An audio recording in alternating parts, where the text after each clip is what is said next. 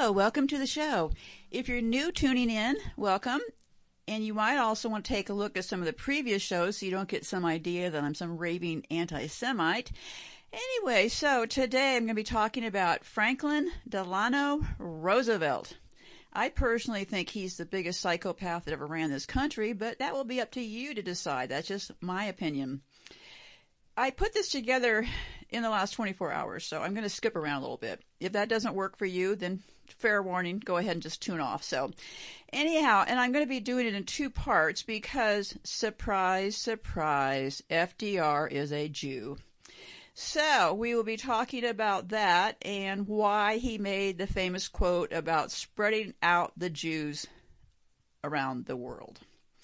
And there was also a very interesting deal back then with the Jews on a boat that were trying to get into this country, roaming around through Cuba with passports they got out of Germany. So that needs to come next. This is just too much for today for me to try to cover in one day. So let's get going here. And your comments are always welcome. Your support is desperately needed. I could do more if I had more support, but I'm doing what I can. Um, it's interesting because FDR started Social Security. I get Social Security. I get half of what they say the average person gets. So none of this is what it seems like it is, okay? So just be careful what information you're absorbing.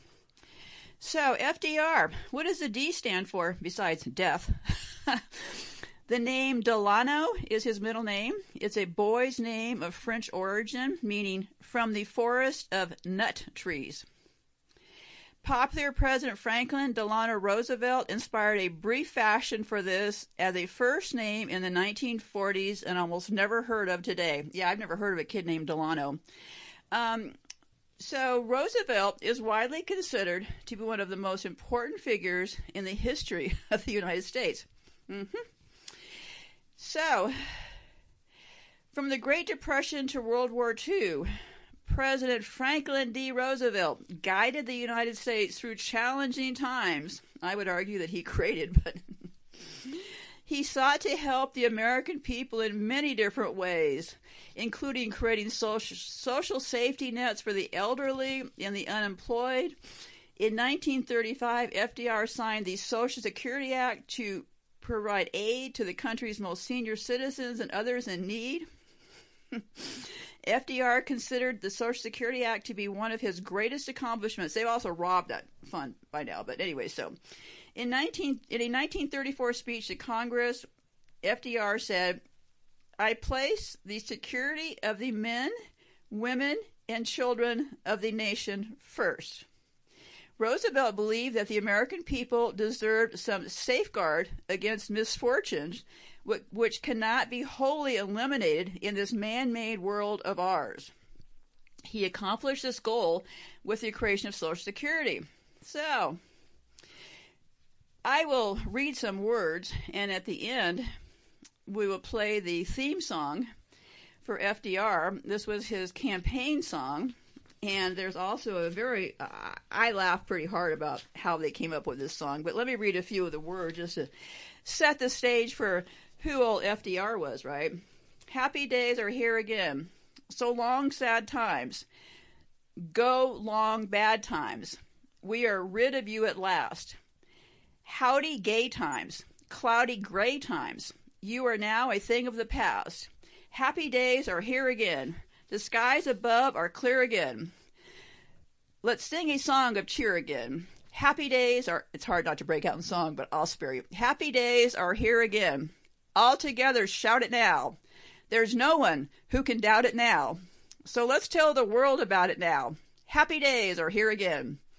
Your cares and troubles are gone. There'll be no more from now on. From now on, happy days are here again. The skies above are clear again. So let's sing a song of cheer again. Happy days, no, happy times, happy nights, happy days are here again. FDR, often referred to by his initials FDR, born January 30th, 1882. Right here in our 200 mark, right? He died April 12th, 1945. He was an American politician and attorney. Notice they're all attorneys, right? Who served as the 32nd President of the United States from 1933 until his death in 1945. FDR was a member of the Democratic Party. He won a record four presidential elections and became a central figure in world events the first half of the 20th century. Roosevelt directed the federal government during the Great Depression, implementing his New Deal domestic agenda in response to the worst economic crisis in U.S. history. As a dominant leader of his party, he built the New Deal coalition, which defined modern liberalism in the United States throughout the middle third of the 20th century. His third and fourth terms were dominated by the Second World War, which ended shortly after he died in office. Last time any president went that many terms. So, he was born into the Roosevelt family in Hyde Park, New York, graduated from both Groton School and Harvard College, and attended Columbia Law School. When he left after passing the bar exam to practice law in New York. In 1905, he married his fifth cousin, once removed, Eleanor Roosevelt. Interesting thing here, I'll insert about the laws because um, if you've been following me for a while, I did point out that up until recently, transgender people were not legally able to marry. So evidently, his little marriage to Eleanor wasn't even true, right? Just like um, it's interesting that we've been going through, Andy and I have been going through photos, and it's interesting that we're finding this chin deal in more U.S. presidents.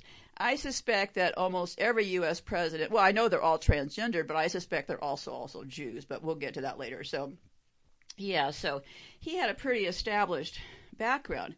So him and Eleanor had six children. Where did they get those children from? Of whom five survived into adulthood. He won election to the New York State Senate in 1910. And then it gets interesting. And then served as Assistant Secretary of the Navy under President Woodrow Wilson during the First World War. I did a show about the U.S. Navy. The naval base in Norfolk, Virginia, here happens to be the largest naval base in the entire world, and just happens to be the home of the brand new NATO facility, the third one in the world, right here on U.S. shores. And gee, not many people were really talking about it. Wonder why that was. Just like all the bases all through Africa. Hmm, nobody really notices a lot of these things. So, um, anyway, so after he married his fifth cousin, Eleanor, supposedly, they had six children. Of course, they had six. Five survived into adulthood. He won election to the New York Senate in 1910, and he was under Woodrow Wilson and he was a running mate before that. Not a big deal. Anyway, so um, this is interesting because Roosevelt in 1921 contracted a paralysis illness believed at the time to be polio. Now they said believed at the time to be polio, which kind of caught my attention. And his legs became permanently paralyzed. You do realize that with a lot of these hormone things, there's a lot of issues with the nervous system. So a little bit suspect here. While attempting to recover from his condition, Roosevelt found a polio rehabilitation center in Warm Springs, Georgia. Okay. Although unable to walk unaided, Roosevelt returned to public office after his election as governor of New York in 1928. He served as governor from 1929 to 1933, promoting programs to combat the economic crisis besetting the United States funny now.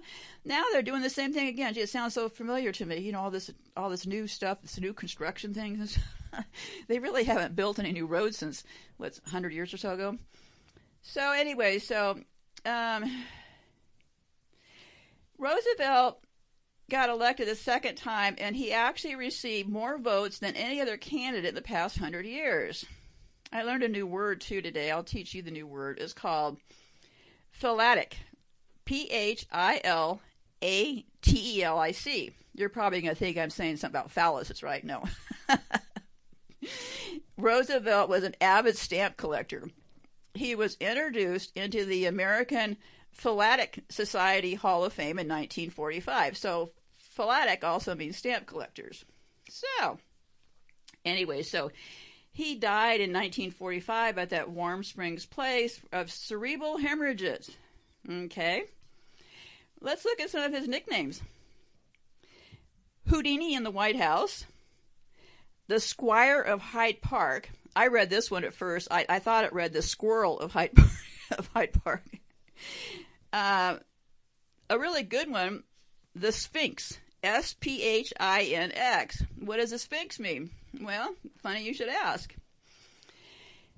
It's a mystical creature with a head of a human, a falcon, a cat, or a sheep, and the body of a lion with the wings of a falcon. If you're not totally confused, join me. I'm totally confused. In Greek tradition, the Sphinx has the head of a woman, the haunches of a lion, and the wings of a bird. She is mythicized as treacherous and merciless, and will kill and eat those who cannot answer her riddle. This deadly version of a sphinx appears in the myth and drama of Ode- Oedipus, you know, that O E D I P U S, you know, that Greek drama. Unlike the Greek sphinx, which was a woman, the Egyptian sphinx is typically shown as a man. In addition, the Egyptian sphinx was viewed as benevolent, but having a ferocious strength similar to the benevolent Greek version. Both were thought of as guardians and flank the temp- and they often flank the entrances to temples. Well, you know all those fake temples, right? we all understand this Egyptian stuff was fake. Um, there may be some truth in the Egyptian stuff, but let's just consider it fake for right now, okay? It's to sell us money and trinkets. In Europe, decorative art, the Sphinx enjoyed a major revival during the Renaissance. Later, the Sphinx image initially initially very similar to the original ancient Egyptian concept, was exported to many other cultures, albeit they're often interpreted quite differently due to translations. Okay, so Sphinx depictions are generally associated with arch- archaeological structures such as royal tombs or religious temples. Temples, okay. I have a show coming up also about the pastors. They did a fascinating thing in this country with pastors. They actually it was a, a well, I won't spoil the, the, the storyline here because I've been thinking for a very long time is how is this baby distribution working? Okay, there aren't hospitals in every town, right? So who is setting up the deal with the babies? Well, the pastors, I think, because they did this interesting thing with the pastors, all these men of God, getting everybody to pray to their fake Jesus, which is probably praying to Satan. But anyway, let me not get distracted here. So, he his father was when he was born very exclusive part of New York. He uh, he already had a his father already had a grown son named Rosie, and it was his family was very wealthy. Surprise, surprise. They didn't make him poor in this backstory, which, because remember we needed a Harvard man to guide us through all this. His family was very wealthy, and FDR had a very privileged upbringing with trips to Europe and private tutors. So, Sarah Roosevelt, his mother, was a loving but domineering and overprotective mother. FDR was a devoted son, but found clever and subtle ways to get around his mother's domination. At 14, he was sent to Groton, an exclusive prep school led by the Reverend Endicott Peabody. FDR did not enjoy his time at Groton often being teased by the other kids for having a formal and stuffy manner. Since he had a nephew who was older than him, kids at Groton called him Uncle Frank. He graduated from Groton in 1900 and went to Harvard, where he edited the Crimson, but failed to be accepted into the Porcellian Social Club. I don't know why they throw this stuff in, but whatever. He graduated Harvard in 1903. Soon after, he fell madly in love with his sixth cousin. I already talked about that. But they said, however, from the start, Franklin Eleanor's marriage was not a happy one. Maybe he should have held out for somebody in the. Anyway, she was quiet and shy, whereas he was boisterous and outgoing. The fact that his mother moved into the house next door to theirs and ran things did not help. Franklin and Eleanor had they had six children. Okay, one died in infancy. Okay. Okay, he made a name for himself as a crusading reformer who favored the average guy. let that sink in, over big business and championed for honest government. In 1913, he was appointed Assistant Secretary of the Navy. Okay. Um, then in 1918, this is where it gets interesting. They always have affairs and stuff, I guess, to make us believe that they're in the sex they show us, right? So in 1918, he be- he began a love affair with his wife's social secretary, Lucy Mercer. When Eleanor discovered the affair, she was understandably de- devastated and told Franklin she wanted a divorce. At the urging of his mother, Franklin chose to save the marriage and promised Eleanor that he would not have any more affairs. So he said he would have nothing more to do with Lucy. The damage was done, however, and Eleanor and Franklin never again shared the intimacies of marriage, becoming like more political partners. Yeah, there's a, there's a there's a I've watched all these documentaries. There's a couple of them about his affair with this Lucy person, and it went on for well allegedly the entire time. I, I don't think that he really quit or it really even happened. But anyway, so then um, in 1921 was when he was supposedly stricken with polio and paralyzed. He permanently lost the use, but see, back then, a lot of people didn't know this because there weren't cameras all over the place. So most of the public was not aware that he was actually paralyzed. And if you look at old shots, you can see how they cleverly kind of tried to cover it up. Well, but this is all staged, so whatever. So he permanently lost both of his legs in 1920, the use of his legs but refused to let that thwart his political ambitions. He spoke at the 1924 Democratic Convention for the candidacy of Alfred E. Smith, then the governor of New York, calling him the Happy Warrior. In 1928, FDR was elected governor of New York and was well placed. I have to read this again. I'm sorry. I said I wasn't going to laugh, but this stuff is, is just like, really how plotted was all this stuff, right? Okay. In 1928, FDR was elected governor of New York and was well placed when the stock market crashed in 1929. Yeah, I bet he was, right? As governor, he took the lead in providing relief and public works projects for the millions of unemployed in the state. Always a good guy, right? His success as New York governor made him a strong candidate for the presidency in 1932. He easily beat incumbent President Herbert Hoover. Hoover Dam, right? So, the war in Europe bro- broke out in August of 1914. This was First World War, okay? World War One. Recognizing the historic moment FDR wrote his wife Eleanor, These are historic making days. It will be the greatest war in the world's history. From the start, FDR worked to prepare the Navy for the coming war and was troubled that others did not see it his way. Because he was all in there right before, in between World War One with his Navy position and then president for World War Two. Funny how that all worked out, right? So, um, so FDR was frustrated with the Navy and he looked to politics, enticed by an open Senate seat in his home state of New York. So he became, um, in the end, he kept his job as Assistant Secretary of the Navy, and many agreed in the years to come he was the exact right person for the job. So he stayed in running the Navy and didn't do all this other stuff. But there's millions of things. I mean, they wrote a million books about these things. Become cash cows and also become arguing points between everybody. So if you find out something different that's interesting, please just let me know. Okay. With the war, we're talking about World War One here. With the war in Europe underway, FDR continued to agitate for greater action on the part of the Navy, and sometimes found himself out of step with the administration. Although FDR quickly learned to better manage his position with his boss and President Wilson.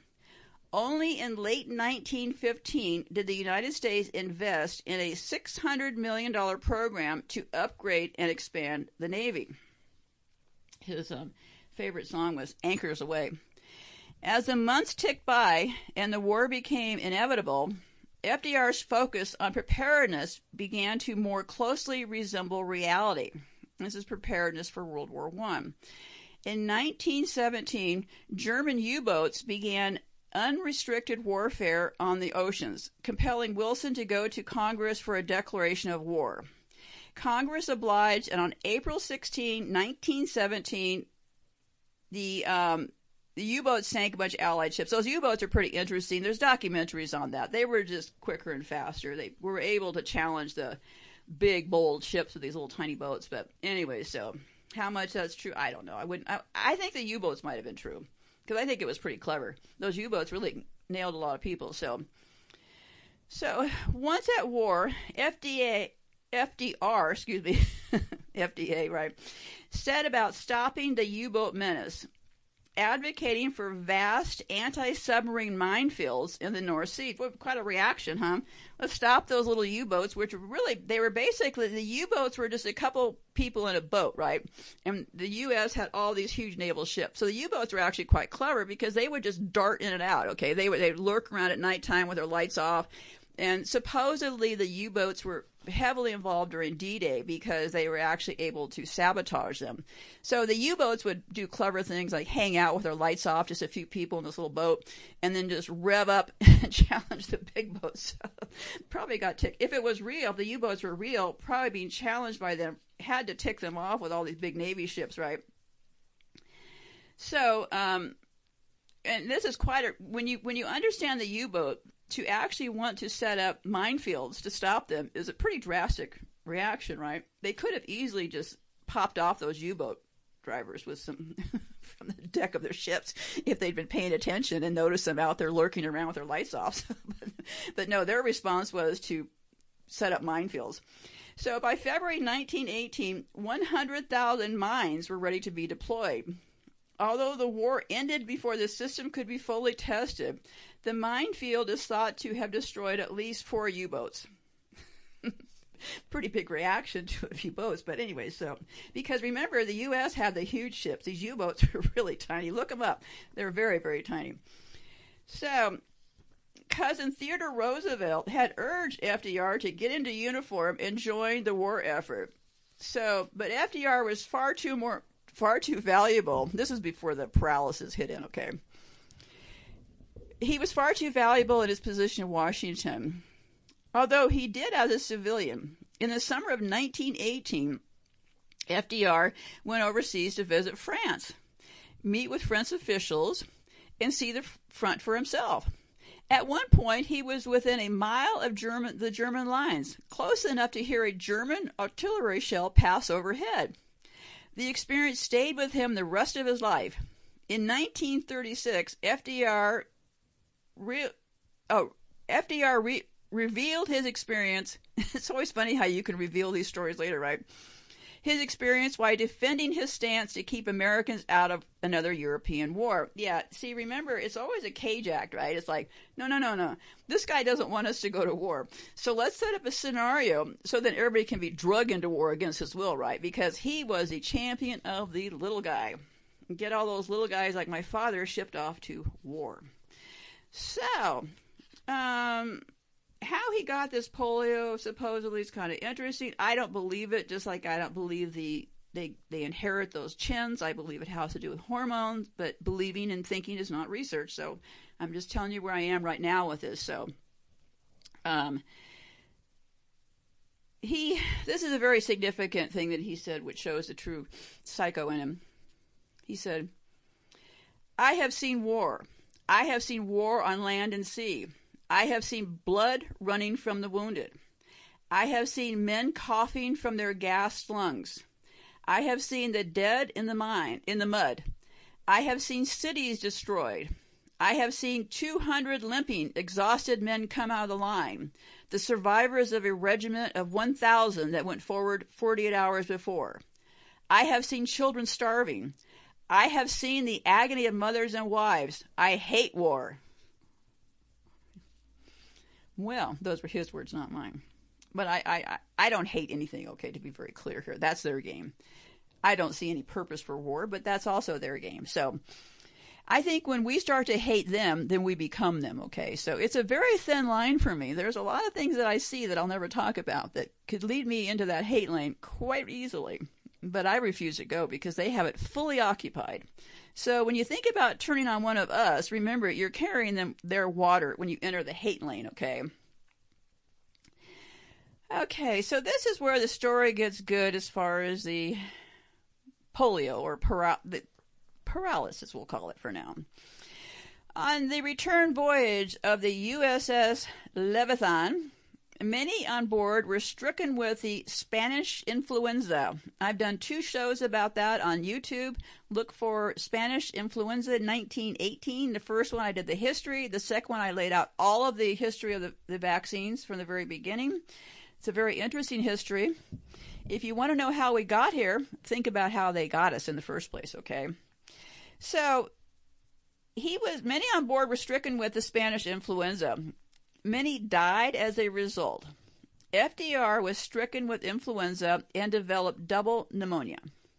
His wife Eleanor met him when he arrived in the United States. He was too weak to walk unattended. That's when they got him. Spanish War, Spanish flu, 1918. FDR got stricken with polio. Although FDR's job as Assistant Secretary of the Navy led him to advocate for readiness in anticipation of war, the shoe was on the other foot during his own presidency. As Europe marched to war again, President Roosevelt's policy of isolation, uh, meaning they they wanted the U.S. to stay out of the war. That's another way to not pronounce this word. They they wanted us isolated. That was that was a theory in the sales job. Keep us isolated from all of this, okay? And once again, the United States was not fully prepared for the war that came so suddenly. These funny things just just crop up, right? Just so suddenly. Nevertheless, FDR's valuable experience managing the Navy during World War I was an asset as America again marched to war in 1941. Oh, I don't want to forget this part here. At one point in all these documentaries, Eleanor was passed off as gay. Okay, they had these stories that she back in the day. This was before the um, I don't know a lot of publicity and stuff. She hopped in a car with some AP reporter and traveled around the country. And just she was already first lady then. She just hops in this car. So there were a lot of allegations that she was gay and having this affair with this AP reporter. But anyway, let me move on here. So, um, his two pet projects were building a small coastal boats and planned to mine the entrances. Yeah, he was really big into that, cutting off access of German submarines to the ocean. He was the only president elected to office in four times, and through two of the greatest crises of the 20th century. Funny how he was on the scene for these things, right? The Great Depression and the World War II. There were comments. I believe that these have a lot of merit, but you will have to think for yourself. This quote is If FDR had spent as much on the New Deal in 1933 as he did in the war in 1943, it would have ended the Depression by creating jobs, demand, and economic growth. The Depression's misery helped propel the German people to put the Nazis and Hitler in power. So, good guy, right? So let me lead you. I, I always find things of that time to be interesting, okay? Let me read you some political quotes from that time to kind of give you the flavor from like the 1900s to when Hoover took over. 1900, William McKinley slogan was a full dinner pail. 1916, Woodrow Wilson, he kept us out of war. 1920, Warren G. Harding, his slogan was return to normalcy. 1920, he had another one. I don't understand this one. It was Cox, C O X, and cocktails. that I don't know what that means. 1924, Calvin Coolidge, his campaign was Keep Cool with Coolidge. 1928, Herbert Hoover, a chicken in every pot and a car in every garage. Yeah, happy times are here again. So anyway, so yeah, this is where um, it was. Happy days are here again. It was a 1932 slogan by Democratic presidential Franklin D. Roosevelt. We are turning the corner, a 1932 campaign slogan. It was right after the Great Depression. So, it was the defeat of the New Deal and the reckless spending was one campaign. Let's get another deck was another campaign. Yeah, they they really had some crazy um, crazy campaigns through here. So you can go and look all of them up. But anyway, so here's where it gets interesting as far as the song "Happy Days Are Here Again." So this is their story, okay? The song came out of the album In Chasing Rainbows. Seems like a big rainbow chase to me. The song was recorded by Leo Reisman and his orchestra with vocals by Lou Levin. Sounds like a lot of Jewish names to me. In November 1929, and was featured in the 1930 film Chasing Rainbows. The song concluded the picture in what film's historian Edwin Bradley described as a pull out all the stops Technicolor finale. So, the song is usually remembered as a campaign song for FDR, successful 1932 presidential campaign. It is really a peppy song. You need to listen to the very end of this show because it really gets you moving. And see, this is why I keep mentioning all this repetitiveness, okay? Those little jingles, the songs, the repetitive words. So anyway, so pay attention to it. Kind of makes you feel like just hopping up and grabbing somebody and getting on that dance floor. Happy days are here again as we're being led into the biggest death trap of our entire lives. So, according to Time magazine, the song gained prominence after a spontaneous decision. I'll try to be serious during this, I swear I will there was a spontaneous decision by Roosevelt's advisers to play it at the 1932 Democratic National Convention. After a dirge like version of Anchors Aweigh, which was Roosevelt's favorite song, was repeated over and over again without enthusiasm, prompting a participant to shout out, For God's sake, have, the, have them play something else. which caused the band to stop playing the song and to play the new song, which drew cheers and applause and went on to become the Democratic Party unofficial theme song for years to come. The song is also associated with the repeal of prohibition, which occurred slowly shortly after Roosevelt's election. He was there in a lot of key times, right? Which there were signs saying "Happy days are beer again," and so on. B E R beer. Okay. Um, somebody described the song as a true saloon standard and has been sung by virtually every interpreter since the 40s. And it's a pop version of Odd, Auld Lang Syne. As of 2006, 76 commercially released albums, including versions of the song. The song has appeared in over 80 films including many from the 1930s. You think this song might have influenced a little bit? Happy days are here again. Another popular recording was made by popular by Barbra Streisand 33 years after the song's first release. While traditionally sung at a brisk pace, Streisand's performance is notable for its slow and expressive rendition. um, yeah, I I don't know what to say. Listen for the song at the end, okay? I think that that song is a major factor in our repetitive programming during this era.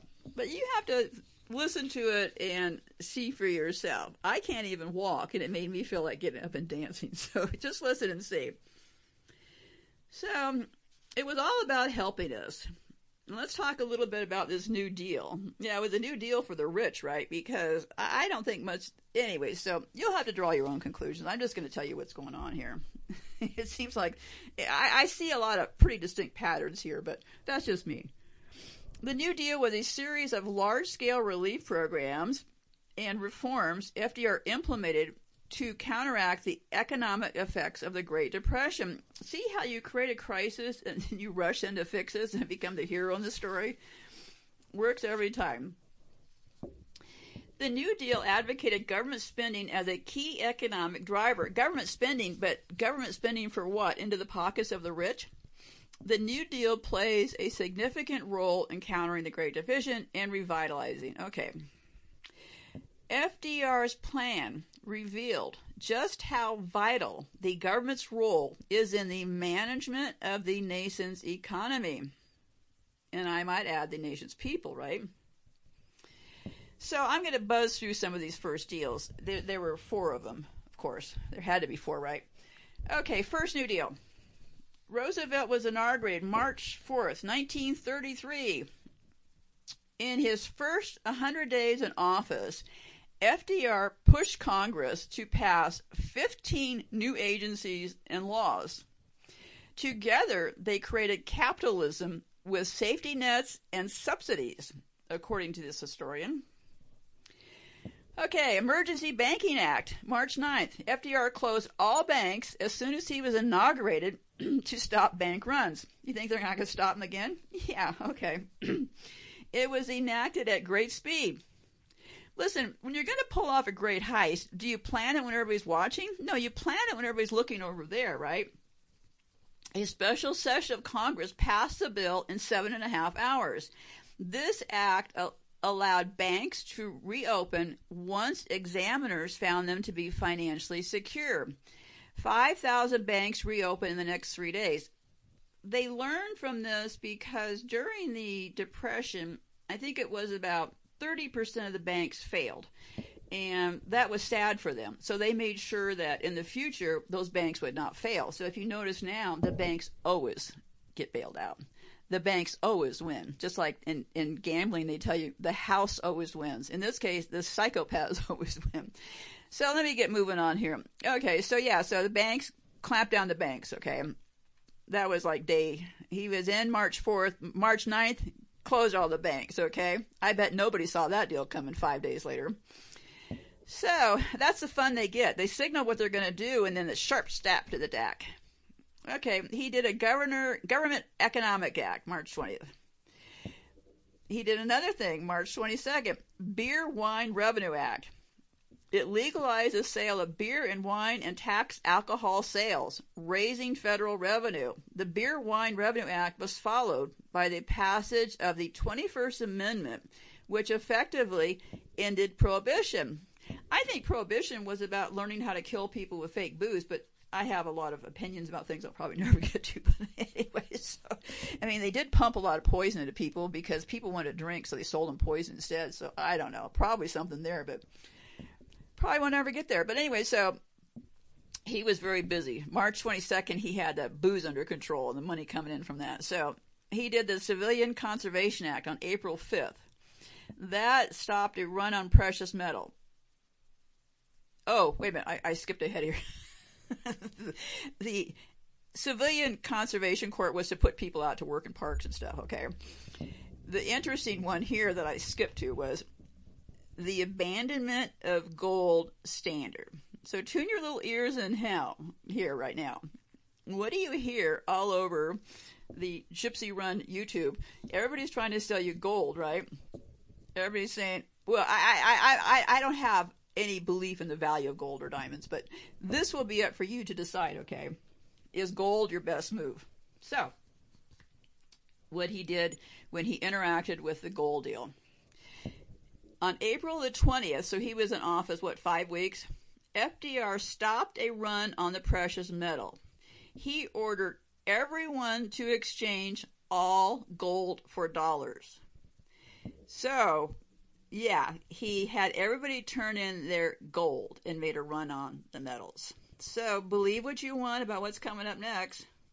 They're going to make a run on the Bitcoin. Anything they've got out there, they can, they can, they, there's a term called clawing back in legal terms, okay? Clawing back means you go and grab back money that was gotten by ill-gotten goods. So they're real good about clawing money back, these people are. So they give us money, they claw it back by selling us crap, okay? That's what clawing back means. So yeah, so, uh, then he did the, um, agriculture, Um, oh, the Federal Emergency Relief Act. It a whole bunch of jobs in agriculture, the arts, construction, education. Then he did another agricultural act, subsidized farmers to reduce crops. In other words, get people to control crop outages. It doubled crop prices by 1937. It was overturned by the Supreme Court in 1936 because it taxed processors but gave funds to farmers. But anyway, it was just everything's always been screwed about the farmers.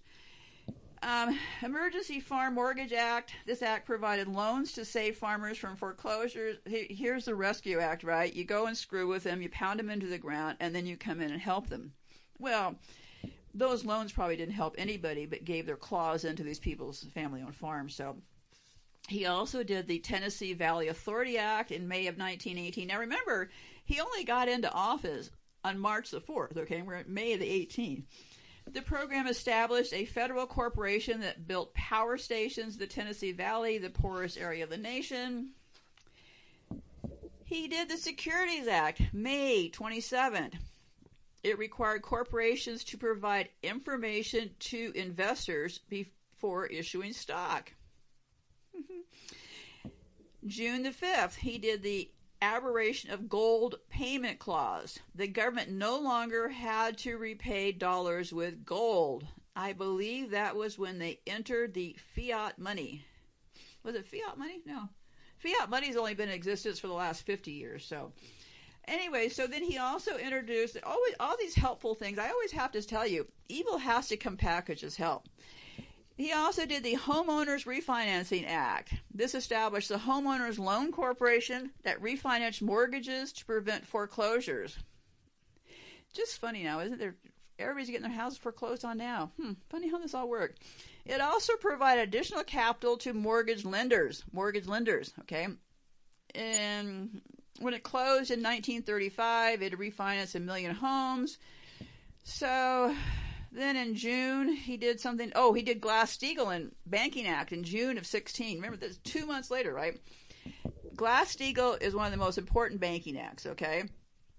This law separated investment banking firms from retail banking. It prevented retail banks from using depositors' funds for risky developments or risky inve- investments.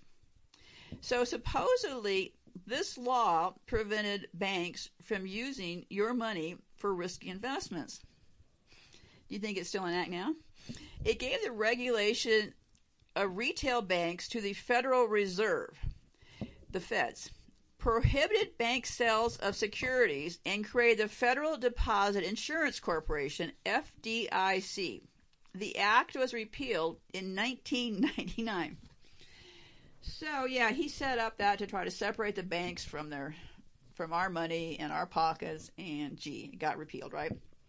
So yeah, it got repealed, and so now it's just we're just in a complete free fall. In 1999, then we had 2008. Now here we are right now. So if you want to know more about it, if you find out more about it, let me know. As far as I'm going to go right now, because there's obviously some pretty clear patterns, at least to me, at least here, from what he was doing back then getting those banks because if the banks were overturned in 1999 of the Glass-Steagall thing, then w- what was 2008 about?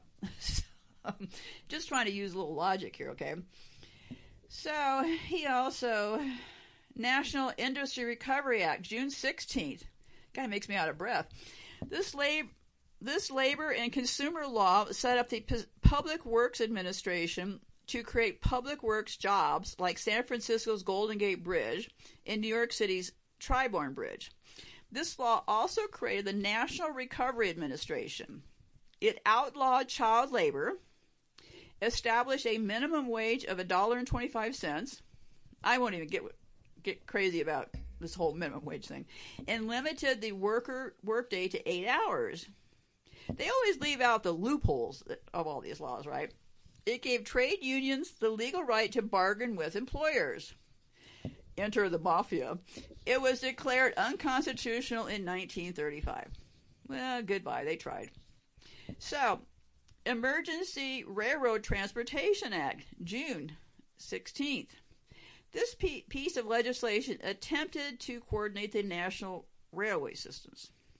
He also did November the 9th, Civil Works Administration created thousands of construction jobs to put people to work. Congress ended it on March 1934. So,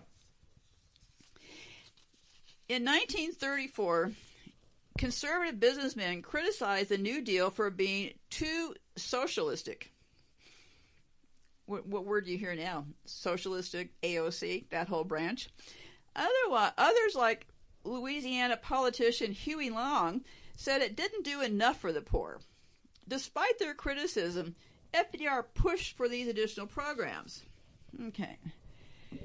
This uh, um, Gold Reserve Act, January 30th. FDR prohibited private gold ownership. He increased the price of gold to $35 per ounce up from $20.67 per ounce, where it had been for a hundred years. That almost doubled the value of gold held in Fort Knox from 4,033 billion to 7,348 billion, making the United States the largest owner of gold. Now, that alone, that alone, the United States, the world's largest owner of gold, this is a pretty big red flag to me. that alone should stand out to all of us right here, okay? So we're still on this other part.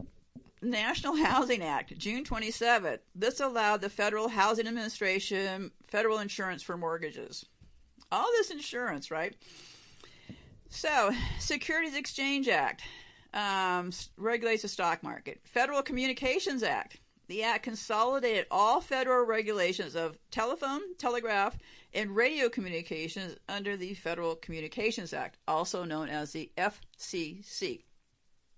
That all changed under Clinton. Clinton came in and um, I don't know, there'd been like, I don't know, a whole bunch of people running the communications, TVs, all that kind of stuff. And Clinton came in and narrowed it down to just a couple of them. So, let's see. There was a second New Deal program. In 19, see, you can see why I'm going to do the Jewish part in the next part because we have to know how this happened to figure out how we got here. So we have been pretty well tricked.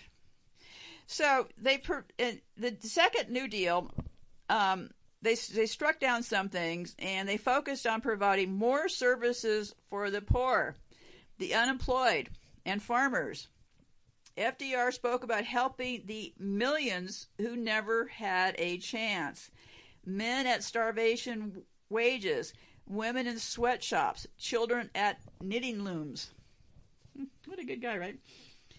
So he did all this stuff. He did the Soil Conservation Act. He did this resettlement thing that trained farmers and to they they bought 10 million acres of submarginal farmland and paid farmers to convert it. Oh, then they did the third wheel. Oh, uh, I don't want to skip past this one. Second part of the New Deal. Social Security Act. The law created the Social Security Trust Fund, the administration to provide income for the elderly, the blind, the disabled, and children in low income households. And ask yourself, how has that all been managed? So, moving right along, and we're getting kind of close here, so just hang in there. Um, the third New Deal program. You see, this stuff had to have all been cooked up from the beginning, right? Because how do you get in office and have all this going on in the first year or two, right? So, in 1937, FDR rolled out the third New Deal. Concerned about budget deficits, he did not fund it as much as the previous two. so, um, he um, he had a United States Housing Act. It funded state-run public housing projects. We see how those have all turned into a moving and walking disaster. Uh, he built some dam. He did the farm tenancy thing, helped the farmers out, gave some farmers some money to relocate them, cut the New Deal. So he did a lot of things. You'll have to look at this. I'm getting a little worn out by this guy. But anyway, he abolished the mark to mark accounting, and experts believe it forced many banks out of business. Probably the ones he didn't have his hand in the pocket of, right? So, what happened he'd established the mark to mark accounting. And what this means is that it was to force many banks out of business. The rule forced banks to write down their real estate as values fell. I guess stop the lies, I guess. FDR's new rule allowed them to keep these assets on their books at historical prices. So this is this just shows that the early rigging of the books, okay. I'm not going to get into it, but you know, they have they don't raise the cost of living for social security because they have how they calculate the numbers rigged and you know, if you want to go look into it, let me know, but I've looked into it. I'm just giving you my overview that the numbers are rigged. Um, if you think otherwise, then show me why I'm wrong. Some experts believe that forced many banks, and then he um, he um, in 1939. This is a big point. FDR launched the Federal Security Agency. It administered Social Security, federal education funding, and food and drug safety. And then Congress abolished it in 1953. Everything, see, what happens is one guy gets something in, the other guy gets it out, but whatever. So, the New Deal worked, supposedly. After FDR had launched the first New Deal, the economy grew 10.8% in 1934. When the second New Deal rolled out, the economy increased by 8.9% in 1935 and 12.9% in 1936. I don't know. It's, it's, it's hard to keep up with the lies some days. Anyway, so some say the New Deal didn't work because the Depression lasted for 10 years. They point out that defense spending on World War II was the only thing that ended the Great Depression. Let that sink in. But if FDR had spent the same amount on the New Deal as he did on war, it would have ended the Depression. So anyway, so yeah, it's it's pretty crazy. Um, I could go on for the next week about every detail about this stuff, but I'm not going to. So anyway, so yeah, he. Um, let's get to the stock market crash. um,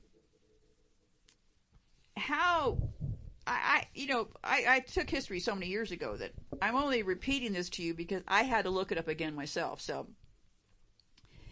we had the, you know, we had the World War One, then we had World War Two. and between that, we had the Great Depression, we had the stock market crash, we had all that stuff going on. Okay, so it it actually got kicked off in 1929. Okay, Hoover became president. The stock market crash was in October, and that kicked off the Great Depression. Remember, the stock market crack was in crack crash was engineered by them, of course. So anyway, so yeah, so Hoover, the stock market crash, depression. So then they started passing tariffs to protect jobs. They raised the rate on the debt, blah, blah, blah, blah. Anyway, so the crash happened in 1929. FDR took office in 1933. So that's when he immediately launched all of those programs. So a lot is really packed into that era. I mean, just a lot. But let's get to the part where we enter the war here. Now that we've gotten through all of the stuff he crammed down everybody's throats, right? So, um, in 1939, the Dust Bowl drought ended. The United States spent up to spent to build up to the military as Europe entered World War II. The expert expenditures expenditures excuse me added 3 billion to debt the government grew 8% unemployment fell okay so the government in 1940 started to draft and um, they were assisting great britain by sending them weapons added 3 more billion to the debt and anyway when he began his third term in 1941 this is very key here because up until then, the sentiment for entering World War II, which was already going on, was not there. So, how did they get the sentiment to turn and get the U.S. public to agree that this war was a good way to spend money and send our young people to?